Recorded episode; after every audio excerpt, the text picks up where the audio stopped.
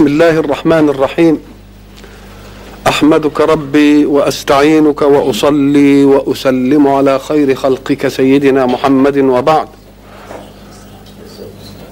فقد انتهينا في اللقاءات السابقة إلى تحديد معنى القرآن وبينا أن القرآن جاء منهجا وجاء معجزة. وبينا أن الله لمعجزة القرآن وثقه وحفظه بنفسه ولم يترك ذلك للبشر. وبينا أننا لا نفسر القرآن وإنما نحوم بخواطرنا حول القرآن. لعل الله يفيض علينا بعض مواليد أسراره في كونه. وقلنا إنه لو جاز لأحد أن يفسر القرآن لتركه رسول الله صلى الله عليه وسلم مفسرا. ولكن الله سبحانه جعل رسوله يبين للناس ما نزل إليهم مما يطلب التكليف فيه ولا يختلف فيه فرد في عصر عن عصر. وأما عطاءات الأسرار في كليات القرآن وكونيات الكون فقد ترك الله لها مواليدها في القرآن حتى يجيء مو... تجيء مواليدها في الكون. وقلنا إن الحق سبحانه وتعالى حين أمرنا بالاستعاذة به من الشيطان حين نريد قراءة القرآن يريد أن يصفي النفس المستقبلة للقرآن من كل عقبات في الفهم أو ران على القلب. وتلك مهمة الشيطان. والشيطان له من خصوصيات الاقتدار التي وهبها الله له ما يستطيع أن يحول بين الإنسان وبين معطيات الله في كتابه. لأننا كما قلنا أقسم بعزة الله ليقعدن للمؤمنين على الصراط المستقيم. فلن يقعد في أماكن الخيبة ولا في أماكن الانحراف لأن المرتادين عليها كفوه مؤونة ذلك. وقلنا بعض الخواطر حول بسم الله الرحمن الرحيم التي ابتدأت بها سورة فاتحة الكتاب وابتدأت بها سور القرآن إلا سورة واحدة. وقلنا في هذه الخواطر ما قلنا؟ وبقي أن نستتم بعض الخواطر حول هذه التسمية. نجد في التسمية أسماء ثلاثة لله الله والرحمن والرحيم. والله علم على واجب الوجود بكل صفات الكمال فيه. والرحمن تبين مجالا لأفعال الله وصفاته. والرحيم تبين مجالا آخر. والأفعال التي نقبل عليها لنفعلها قلنا أنه لا سيطرة لك على جنس من أجناس الكون لينفعل لك وليخدمك. ولكن الذي سخره هو الذي أمره أن ينفعل لك ليخدمك. إذا فمن الطبيعي حين تقبل على أن تتفاعل مع أي شيء في الكون أن تبدأ ذلك باسم الذي سخر لك هذا الشيء. لأنك لا تدخل على الأشياء بقدرتك لأنه لا قدرة لك وبعلمك لأنه لا علم لك. وبأن كثيرا من الأشياء التي سخرت لك لا تدخل تحت طاقتك ولا تدخل تحت قدرتك ولا تخضع لأمرك. فأنت حين تقبل عليها تتذكر هبة الله لك. بأنني أقبلت يا رب على هذا الفعل لا بقوتي ولا باقتداري ولكن باسمك أنت الذي سخرت لي هذه الأشياء. حين يقبل الإنسان على هذا العمل يعطيه خيره. قد يقول قائل الكافر يقبل على الأشياء بدون بسم الله. ومع ذلك تنفعل له الأشياء. وقلنا إن عطاء الربوبية جعل الكون يعطي المؤمن والكافر. فما هي القيمة لبسم الله من المؤمن؟ ما دامت الأشياء المسخرة تفعل لغير المؤمن. قلنا أيضا في اللقاءات السابقة أن قولك بسم الله تعتبر حركة عبودية لك تذكر نعمة الله لك في التسخير. فهي إن لم تزدك عن الكافر شيئا في الانفعال من الأشياء لك فقد ضمنت لك ثواب تذكرك لنعمة الله حتى لا ينقطع عطاؤها في اليوم الذي يبقى فيه العطاء. وإذا نظرنا إلى اسم الله اسم الله وجدنا أنه علم على واجب الوجود وله صفات كثيرة. هذه الصفات أصبحت في مجال الأسماء. وكيف تنتقل الصفة إلى مجال الاسم؟ تنتقل الصفة إلى مجال الاسم ليصدق قول الله ولله الأسماء الحسنى فادعوه بها. فمتى فكيف تنقلب الصفة إلى اسم؟ قد يوجد فلان حليم وتصفه بأنه حليم ولكن لا بد من وجود موصوف يسبقه وتقول فلان غني وتقول فلان حكيم ولكنك حين تطلق الحكمة والغنى لا ينصرف إلا لله. فإن قلت الحكيم على إطلاقه الرحيم على إطلاقه الغني على إطلاقه فكأن الرحمة من كل راحم في الأرض هي بعض هبات الرحمة الهابطة من الله إلى الخلق. وتتسامى الرحمة في الرحماء في الدنيا إلى أن تلتصق بالرحيم الأعلى. إذا فذلك هو ينبوع الرحمة. فإذا أطلقت كلمة الرحيم انصرفت لله وإن كان يوصف بها غيره. لكن اسم الله لا يعطي صفة وإنما يعطي ذاتا موصوفة بصفات الكمال. وما دام علم على واجب الوجود فالعلم مشخص. ومعنى مشخص أي لا يطلق على الغير.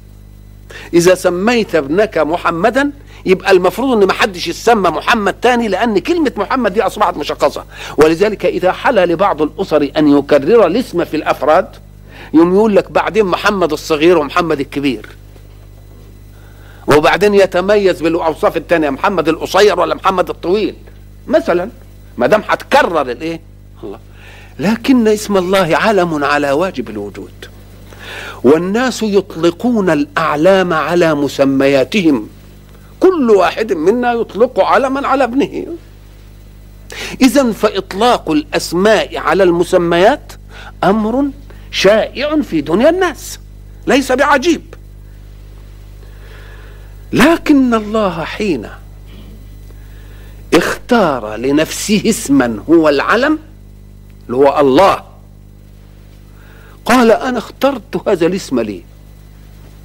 وهو مشخص لصفات الكمال فيه. وأتحدى حتى الكافرين أن يجترئ واحد فيسمي تابعا له بهذا الاسم. والكفار معارضون ومعاندون لكلمة الإيمان. فلماذا لم يجترئ كافر ممن يكفر بالله؟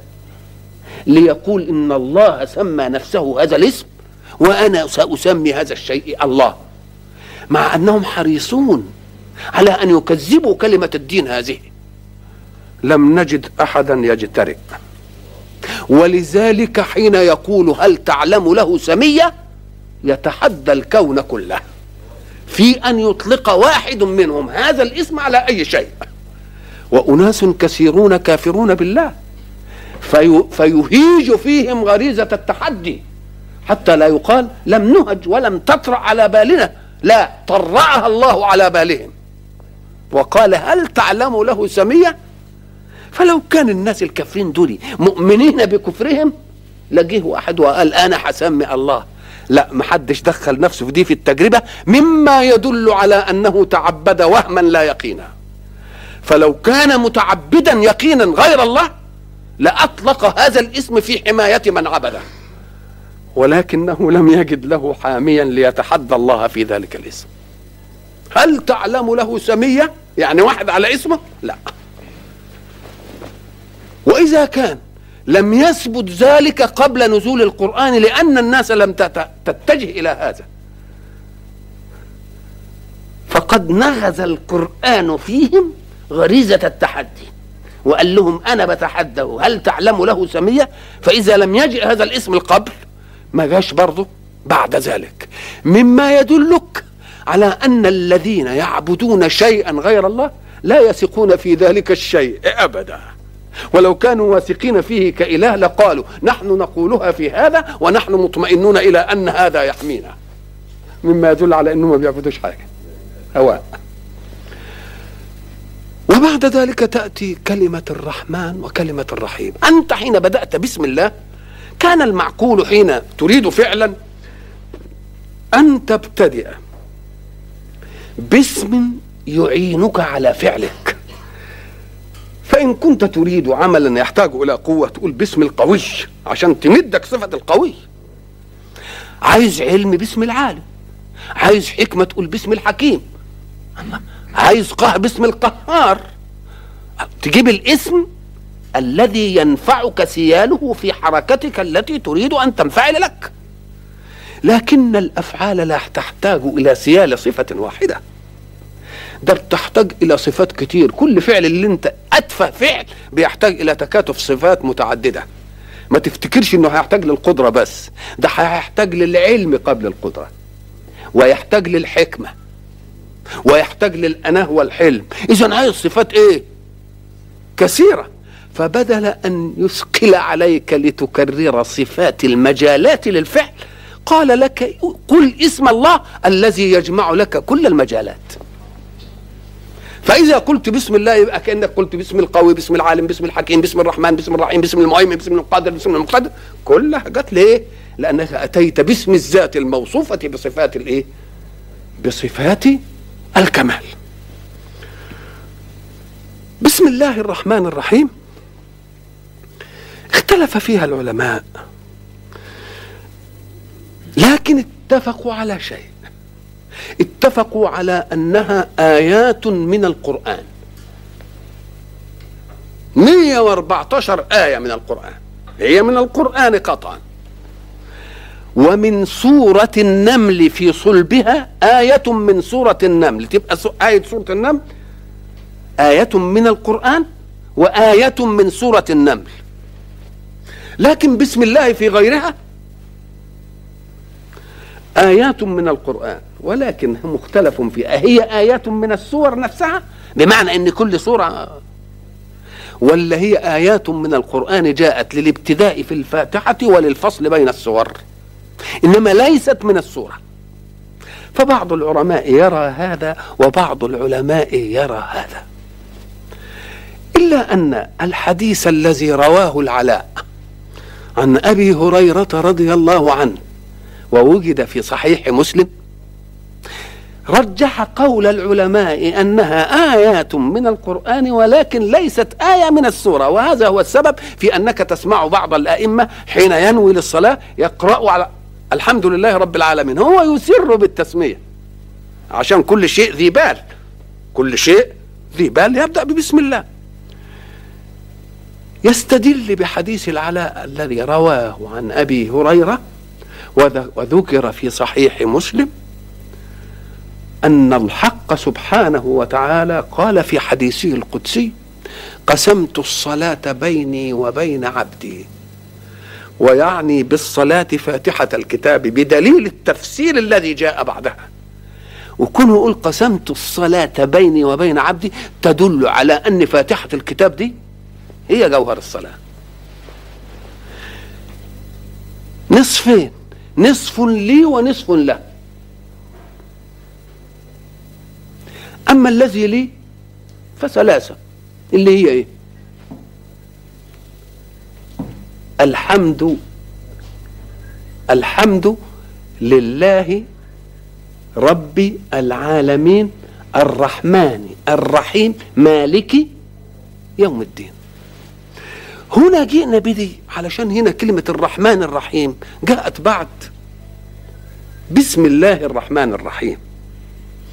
فكأن الحق سبحانه وتعالى حين بدأ بسم الله الرحمن الرحيم بدأت بها العمل. والعمل إنما يعمل للغاية وللنتيجة. فإذا ما أثمرت الغاية كان يجب عليك أن تستقبل استثمار العمل بالغاية بقولك الحمد لله. يبقى إذا ديك في بداية إيه؟ في بداية العمل. والحمد يأتي على الثمرة. فإذا ما رأيت الثمرة تقول إيه؟ الحمد لله رب العالمين. أم جاب هنا ثلاث أشياء. الحمد لله رب العالمين. الرحمن مالك هذه أشياء لله. إياك نعبد وإياك نستعين. فيه عابد وفيه معبود. وفيه مستعين وفيه مستعان به. يبقى إذن هذه هي التي بين الله وبين وبين عبده. طب والسلاسلة التي للعبد؟ اهدنا الصراط المستقيم صراط الذين أنعمت عليهم غير المغضوب عليهم ولا الضالين. آمين. فحين قال الله قسمت الصلاة بيني وبين عبدي ثلاث لي وثلاث له وواحدة بيني وبينه. فإذا قال العبد الحمد لله قال الحق حمدني عبدي. وإذا قال الرحمن الرحيم قال الله أثنى علي عبدي. وإذا قال مالك يوم الدين قال مجدني عبدي. وإذا قال إياك نعبد وإياك نستعين هذه لي وله. منه العبادة ومني العونة. ولعبدي ما سأل. والثلاثة التي له اهدنا الصراط المستقيم. صراط الذين أنعمت عليهم غير المغضوب عليهم ولا الضالين. إذا هنا وجه في قول الحق سبحانه وتعالى قسمت الصلاة أي فاتحة الكتاب بيني وبين عبدي. ثم قال فإذا قال العبد الحمد لله ولم يقل فإذا قال العبد بسم الله. يبقى دل على أن فاتحة الكتاب شيء والتسمية الاستهلالية شيء. هي من القرآن ولكن ليست من نص الصورة لأن الله حينما فصل ماذا صنع؟ لم يأتي لم يأتي بها. دي الحجة اللي قالوا عليها ولذلك قال لك عشان تخرج من الخلاف تبقى سمي سرا. يبقى سمي؟ سمي سرا.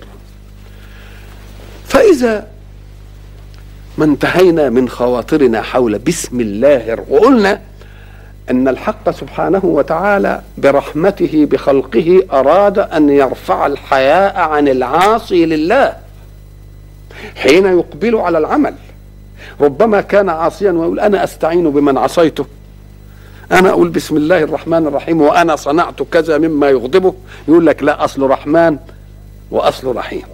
فلا تمنعنك معصيتك له. أن تستهل كل عمل باسمه. ليه؟ لأنه جاء بالحيثية وهو إيه؟ الرحمن الرحيم. ولولا رحمانيته ورحمته لما بقيت لنا. نعمة. لو يؤاخذ الله الناس ما ترك على ظهرها اذا فنحن نعيش مع معاصينا في مجالات جلالات الرحمن وجلالات الرحيم. نعيش بها. ولذلك لما الحق سبحانه وتعالى يجي يعرض النعم بتاعته انظروا إلى دقة الاداء في القرآن. وإن تعدوا إن تعدوا نعمة الله لا تحصوها. الآية دي صدر الآية ده ورد في القرآن مرتين بس عجوزها اختلف. مرة قال وإن تعدوا نعمة الله لا تحصوها. إن الله لغفور رحيم. وآية تانية جت وإن تعدوا نعمة الله لا تحصوها إن إيه؟ إن الإنسان لظلوم كفار. الله إذا صدر الآية واحد. إن تعدوا نعمة الله لا تحصوها. بس العجز اختلف حسب السياق. لأن سياق الآية الأولى تجليات الإيه؟ الرحمة. وسياق الآية الثانية جاء في تجليات جبروت العاصي. يأخذ نعمة ربنا ويستغلها في معصيته. ولذلك الثاني يقول إيه؟ ألم تر إلى الذين بدلوا نعمة الله كفرا وأحلوا قومهم دار البوار؟ دول دي مناسب ظلوم كفار. إنما لما يقعد يعدد النعم تاني يقول غفور رحيم. ليه؟ أم قال لك لأن النعمة تقتضي ثلاثة عناصر. عنصر هو المنعم. وعنصر هو المنعم عليه. وعنصر هو النعمة. من حيث النعمة اللي هي العلاقة بقى دي كثيرة. ولذلك بعضنا قرأ يمكن فيما قرأ من علم النحو إن إن حرف شرط مش كده ولا لأ؟ ولكنها تستعمل في المشكوك فيه. لكن إذا تستعمل في الإيه؟ في المحقق. شيء محقق تقول إذا؟ شيء يعني شكك فيه تقول إيه؟ إن. يعني إن حصل يبقى يحصل. مم. طب اشمعنى ربنا آثر هنا أسلوب إن؟ قال لك إن تعدوا نعمة ده شك في أن يقبل أحد على عد نعم الله. قال لك طيب وريني كده حد عمل كده سجل وقعد يعدد نعم ربنا. لأن الإقبال على الإحصاء العدي غلبة ظن أنك تحصي. أما الذي لا يوجد ظن أنك تقدر على إحصائه أتقبل عليه لتحصيه؟ إذا أنت ساعة تقبل على إحصاء شيء يبقى عندك ظن أنه ممكن أن يحصى. لكن الشيء اللي ما يمكنش إن يجي الظن في إننا نعده ده لأنه كتير قوي ما نقدرش عليه يبقى ما حدش فاكر. ولذلك ربنا جاب قال إن ما تجيش إذا هنا ابدا. لأن مش ممكن هيجي واحد يقعد يعمل سجل علشان نعم إيه؟ نعم ربنا. نقول له طيب أما من ناحية النعمة فهي كثيرة. طيب. ومن ناحية المنعم. قال لك استدامة النعمة من المنعم على المنعم عليه دليل على أنه غفور ورحيم. وإلا لو كان مش غفور ورحيم وكان ينفعل على العاصين كان منع عنهم النعم إذا من ناحية المنعم عليه ظلوم كفار. ولكن من ناحية المنعم غفور رحيم. فغطت غفور رحيم ظلوم وكفار كلام طيب. هنا إذا جئنا لندخل في فاتحة الكتاب بهذا المعنى نقوم نجد كلمة الحمد لله. الحمد لله. إيه يعني الحمد لله دي؟ قال لك نيجي ننظر كده تنظير يقرب الأمر إلى الأفهام. إذا كنا هنا في جماعة وبعد ذلك هذا القلم وقع هنا. وبعدين قعدوا يقولوا الإيه؟ فقلنا القلم لفلان ليا مثلا للشعراوي. يبقى القلم مقطوع بوجوده ولكن المختلف فيه اللي عايزين نواجه هو بتاع مين؟ بس. اذا حين يقول الله الحمد لله قاطع بأن حمدا لا بد أن يوجد في الكون. لازم يوجد حمد. ليه لازم يوجد حمد؟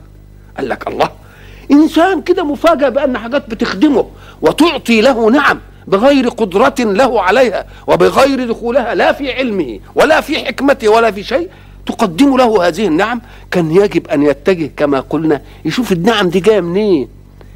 يا يا أخواتي الواحد منفعل للنعم دي يشكر مين؟ إذا كان لازم على الإنسان حين تدركه نعم تسخير الكون له أن يوجد حمدا. لازم يوجد حمد. زي إحنا ما قلنا إن في واحد قعد كده راح في حتة في صحراء وبعدين غلبوا النعاس فنعس وبعدين صبح الصبحية لقى مائده جاياله فيها العسل النحل والبيض والفول والقشطة والمش عارف إيه. الله ولا حدش ما يعرفش حد هنا. بالله قبل ما ياكل ما يقعدش يتلف كده يقول يا أخويا مين اللي جاب الحاجات دي؟ ما لقاش يبقى نفسه تستشرف على أنه بس ولو يشكره. آه. كذلك الكون. شفنا نعم بلا قدرة لنا عليه ما لناش قدرة عليه وشفنا نعم كان من الواجب إننا إيه؟ إننا نش- ندور على مين نوجه له الحمد. اذا فالحمد طاقة موجودة قطعا. لتستقبل النفس البشرية بها النعم التي لم تسخرها لنفسها. ولكن اللي هنختلف فيه مش في إيجاد الحمد. توجيه الحمد.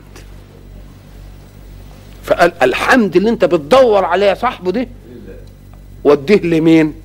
لله. الحمد لله. وبعدين جاب لك الحيثيات. انه الله ولأنه رحمن ولأنه رحيم ولأنه مالك يوم الإيه. ولأننا هنعبده إيه ونستعين به. الله اذا كل المسائل جاية منه متعلقة به كلها اذا فما بعدها حيثيات للحمد. المقطوع بوجود أو حيثيات مش لوجود الحمد لا لتوجيه الحمد. فوجود الحمد أمر فطري.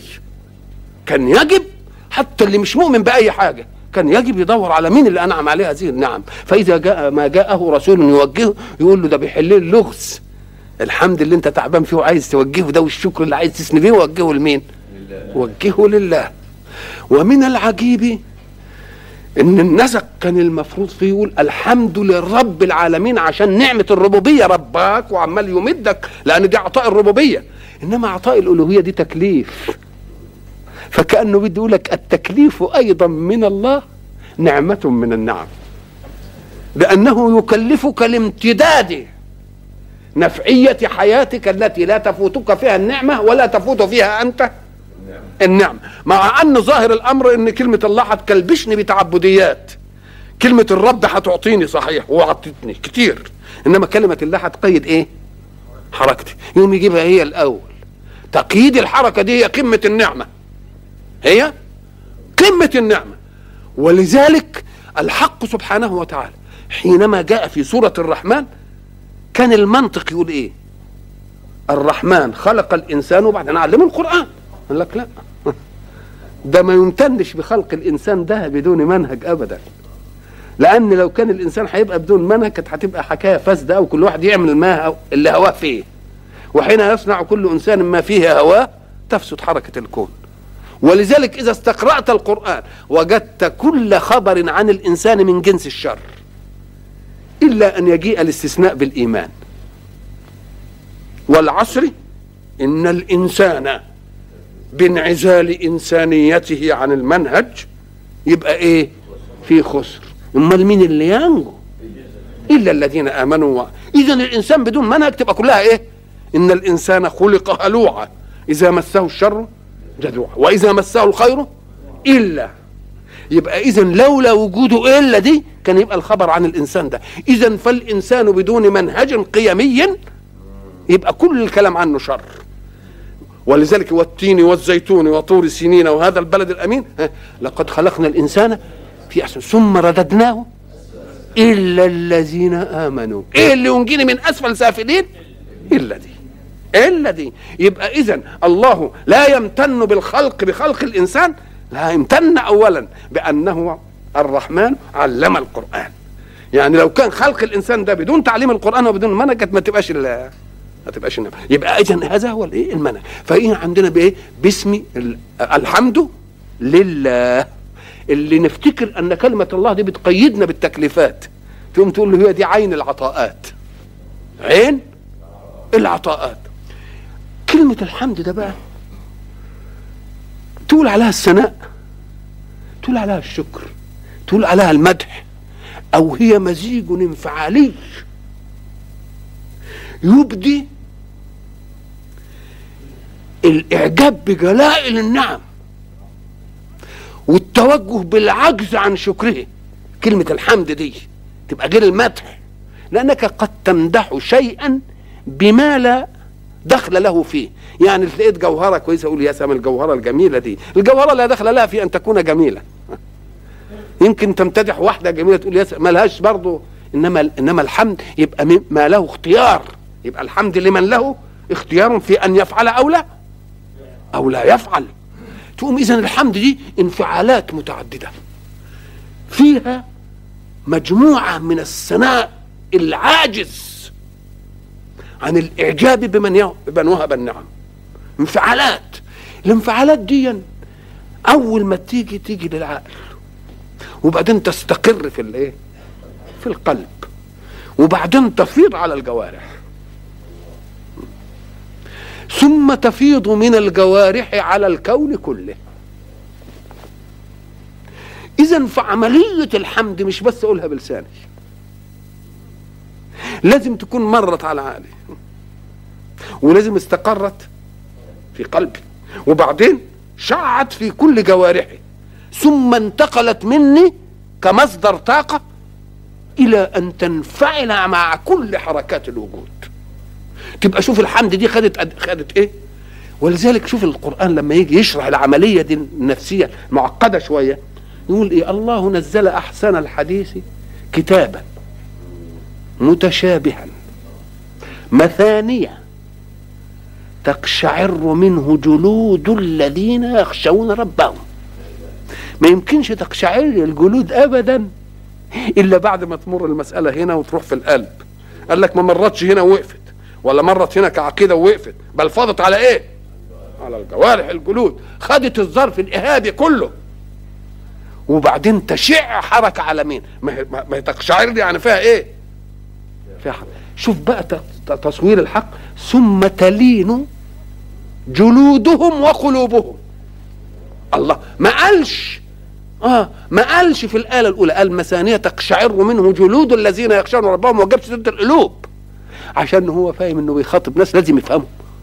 يبقى مش هيمكن تيجي من الجلود إلا إذا كانت في مين الأول. وبعدين يجي في الثانية ربما واحد تفوته يقول ثم تلين جلودهم وقلوبهم. بقى تلين الجلود وتهدأ بقى كده. إمتى تلين؟ ساعة ما ينزل القرآن تقشعر منه الإيه؟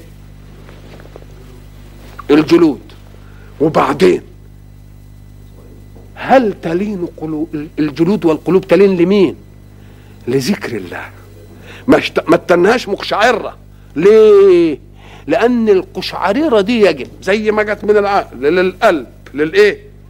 للجلود. شوف الإيهاب الخارجي اهو للجلود. تلين؟ بأن تخرج تلك الطاقة لتنفعل مع الوجود. ثم تلين جلودهم وقلوبهم لذكر الله. تلين. ما تنهاش عاملة كده. لو اتنتها عاملة بقى كده مش هفرغان للحركة. زي البطارية نحطها تنشحن. تنشحن. وبعدين ناخدها نستعملها بقى في إيجاد طاقة. ولا تفضل بس هي تنشحن يفضل الجسم يخشعر كده لا. القشعريره دي راحت فين؟ قال لك كدوائر رمي الحجر في البحر. ترمي حاجة كده في الإيه؟ في المية تقوم تعمل إيه؟ دوائر. تقعد الدوائر كده لحد ما تصطدم بمين؟ تصطدم بالإيه؟ بالشاطئ. كده كويس؟ يوم يجي اذا الحمد يعمل العملية العملية النفسية دي. ودي عملية طبيعية في استقبال المدركات للإنسان العادي الإنسان يدرك. ثم يجد في نفسه. ثم ينفعل. ضربنا مثل مرة وقلنا إيه؟ قلنا الإنسان مثلا يرى وردة. فرؤيته للوردة إدراك. فيعجب بها يسر هذا الوجدان. إيه اللي استقر في نفسي؟ أنا سررت بالوردة دي. تيجي عملية تانية بقى نزوعية. أقوم بدي أروح أقطف الوردة. هنا يتدخل الشرع. يقول لي ده مش بتاعتك. اذا الشرع بيتدخل فين؟ في العمليات النزوعية. إنما أدرك وانفعل وكل حاجة. عايز بقى تبقى تجيبها روح بقى ازرع لك حتة. استأذن صاحبها ما عندكش حتة تزرعها في البيت تفنن كده واحتل على الغلب وهات قصرية كده وحط فيها مثلا شجرة. تبقى ملكك. اذا بده ينظم النزوع. بده ينظم عملية الايه عملية النزوع. دي اللي قالوا عليها في علم النفس مظاهر الشعور. مظاهر الشعور إيه؟ إدراك. فوجدان فنزوع. ادي العملية. التشريعات كلها بتتدخل في إيه؟ في العملية النزوعية.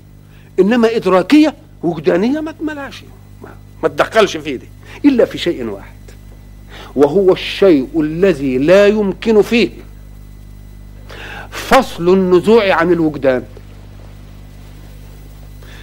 شيء ما نقدرش نفصل النزوع فيه عن الوجدان ربنا قال من الأول هحرمه وهو نظر الرجل إلى المرأة الجميلة.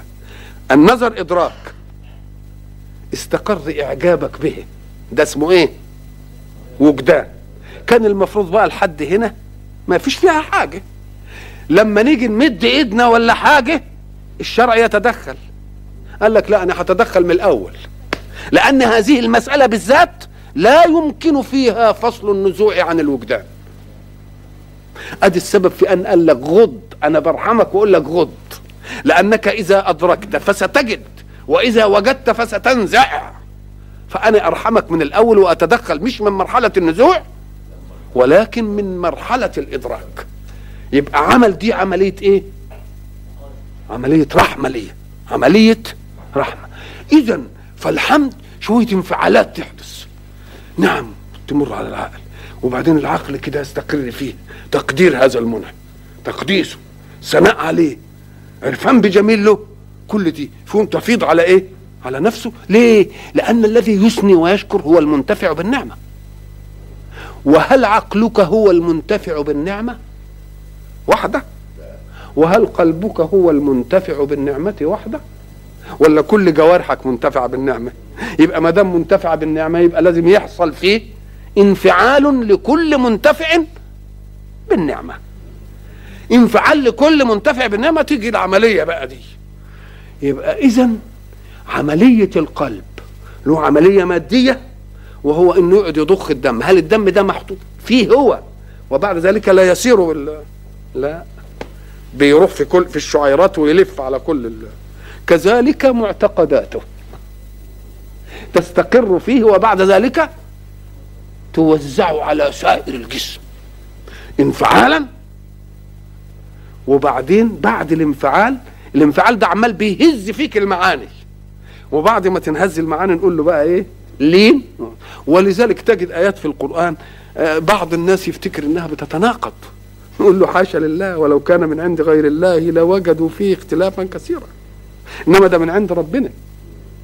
يقول لك إيه؟ مرة يقول إذا ذكر الله وجلت. الله ويقول ألا بذكر الله تطمئن القلوب. والوجل خلاف الاطمئنان دي مسألة يعني. آه أهي دي الأولانية. إذا ذكر الله فجأة كده أكني كنت غافل كده يوم يحصل عندي إيه؟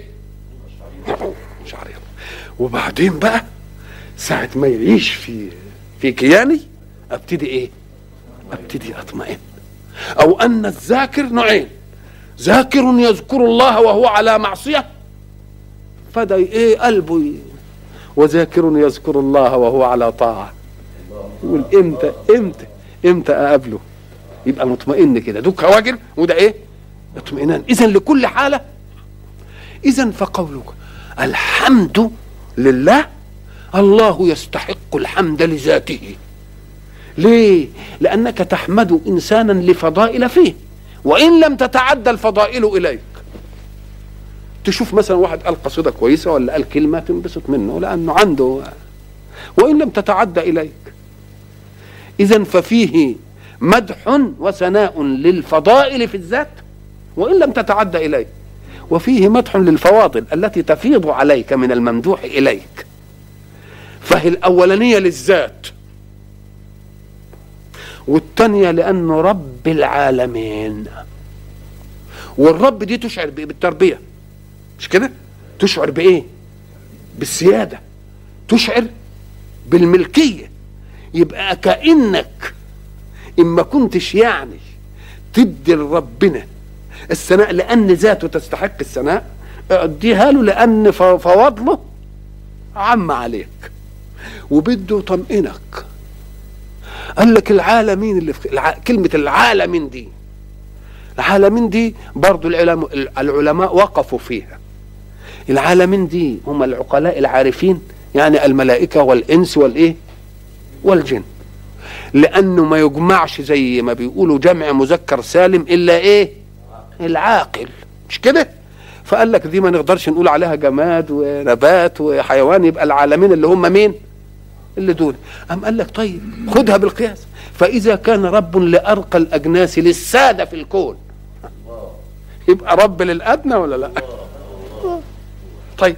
وتاني بقى واحد تاني أدق شوية فهم أدق شوية. يقول لك يا أخي طيب تعالى. هو فايدة العقل إيه؟ مش الترجيح بين البدائل عشان ترى الأخير فيها تاخده؟ آه. طيب. أهو الكون غير الإنسان خد الأخير وسلم من كل شيء ونفذ أمر الله بدون اختيار منه وخلص من المسؤولية. إذا فهو أعقل مني. يبقى ما دام أعقل مني يبقى داخل في العالمين برضه. يبقى داخل في مين؟ يبقى داخل في العالمين. لأن مثلا عالم كذا وعالم الجماد وعالم النبات وعالم الحيوان وعالم وعالم وعالم كان الأصول تجمع على إيه؟ على حسب اللغة على عوالم. وبعدين لما نيجي للعاقلين أو أهل المعرفة نقوم نقول إيه؟ عالمين. أم قال لك إن كانت العقول جاءت لتهدي الإنسان إلى السبيل الخير المنجي فهذه الأجناس أعقل منكم زي ما قلنا سابقا لأنها عملت إيه؟ حملت الأمانة بدون ما يكون لها اختيار فخرجت من باب الجمال كما إيه؟ كما يقولون. إذا سواء كان هذا يبقى ده تطمين لمين؟ ساعة نقول الحمد لله ومش ربك أنت بس ده رب العالمين اللي في خدمتك. ليه؟ عشان ما يتسربش إليك يمكن إن عالم يتمرد عليك. ولا يخدمكش. فبيطمنك يقول لك لا. أصلا رب كل اللي في خدمتك دول أنا ربهم. وما فيش رب تاني هياخدهم مني فاطمئن إلى انهم دائما في إيه؟ دائما في خدمتك. أنا رب هذا العالمين. وإذا ما رأيت من بعض العوالم التي تشاهدها آه مثلا إعصار ريح أو خطر سيول آه تجرف أو مثلا زلزلة أو براكين من الأشياء التي تشذ في في بعض العوالم. اطمئن برضه لأنها لم تخرج عن مرآة برضه أنا ربها وأنا عامل دي مخصوص عشان ألفتك إلى أني مسيطر عليها. وعلشان ألفتك على أن أنا أستطيع إن أنا هدي لك الحكاية دي من أولها لإيه؟ من أولها لآخرها في إيه؟ في لحظة. وعلشان أبين لك إن تنبؤاتك وقوتك وقدرتك ساعة يريد الله شيء لا وجود لها. اذا فهو يريد أن يطمئنني بقوله رب إيه؟ رب العالمين. يعني إياك أن تتخيل أن عالما من العوالم سيخرج عن خدمتك لأنه لا إله سواي وأنا اللي سخرته. ولذلك بيقول وما وما كان معه من إله اذا لذهب كل إله بما خلق. إن كان ده له رب وده له رب وده له رب العالم ده له رب يمكن يقعدوا يتمردوا على إيه؟ ولا على بعضهم على بعض فتنة. ولكن من رحمة الله التي تستوجب الحمد أنه رب العالمين إيه؟ رب العالمين جميعا. هنا إذا قال الحمد لله مبتدأ وخبره. يعني جملة قصيرة قوي. وفيها كل الثناء على الله. إذا كان الله ترك لنا تكليف الثناء عليه كيف كنا نثني أو نحمد؟ كان الناس سيختلفون فمن عنده قوة بيان يستطيع أن يقول واللي ما عندوش بيان كيف يحمد الله؟ وكيف يثني عليه؟ إذا هنا ما يبقاش تكافؤ الفرص في أمر مطلوب للجميع. فرحم الله من لا يقدر بأن قيد من يقدر بأن يحمد بهذه الصيغة. وحين أقول الحمد لله ما قصرتش لأن زي النبي ما قال لنا لا أحصي ثناء عليك أنت كما أثنيت على نفسك. اذا أخرج الله عبيده من إيه؟ من الحيرة في صيغة الحمد. لأنك حين تم تحمد لابد أن تكون ملما بكمالات المحمود. وكمالات الله لا تتناهى فكيف نلم بها؟ وهب أنك تعرف بعض الكمالات. تريد قدرة بيانية لتعبر بها. والناس مختلفون في القدرات البيانية. اذا نخرج من هذا إزاي الرحمة أخرجتني إلى إيه؟ إلى أن الله جابها كلمة موجزة عشان ما يصعبش حفظها وكلمة محددة عشان لا يلام أحد في انه قصر في الحمد. وده ياخد ثواب أكثر لأنه أطال في الحمد فهي كلمة الحمد لله من الله. فما دام ربنا قال احمدني بهذه الطريقة يبقى نعمة أخرى تستحق الحمد من جديد. نعمة أخرى تستحق الحمد من جديد. يبقى اذا لما بنقول الحمد لله على النعم نقول والصيغة اللي بنحمده بها كمان. من من نعم النعم. كان يجب إننا نحمد ربنا عليه. اذا فأنا أقول الحمد لله على النعم. مش كده؟ والحمد لله على الحمد لله. طب والحمد لله الأولانية مش عايزة حمد أخرى؟ عايزة. انت بقى تقول الحمد لله على الحمد لله على الحمد لله على الحمد لله. اذا إن سلسلت الحمد فسيظل الله محمودا. وسيظل الناس جميعا حامدين. عشان ما ينقطعش معنى الحمد ابدا. يبقى اذا الحمد لله لأنه يستحق الحمد. ولأنه يستحق حمدا جديدا على تعليم الحمد. ويستحق الحمد لما قدم لك من خير قبل أن توجد. ويستحق الحمد لما يرجى منه من خير وأنت موجود. ويستحق الحمد أيضا لما تأمله من استقبال خيره فيما يأتي. يبقى كم حاجة تستحق الحمد؟ للذات حمد. ولربوبيته حمد. ولما سبق من النعم في هذه الربوبية حمد. ولما عاصر من النعم من هذه الربوبية حمد. ولما تنتظره من مستقبل النعم يستحق الحمد. وبعد ذلك يقول والرحمن الرحيم ده هي برضه عايزه حمد. لأنه ما عملكش. بما يجب أن تعامل به. اللي جاية في إيه؟ في غفور رحيم وجاية في ظلوم. في ظل اذا فالرحمن الرحيم أيضا تستحق الحمد. اذا فكل ما يتعلق بالصورة من معان حيثية لقولك الحمد لله. وإلى لقاء آخر إن شاء الله. Thank.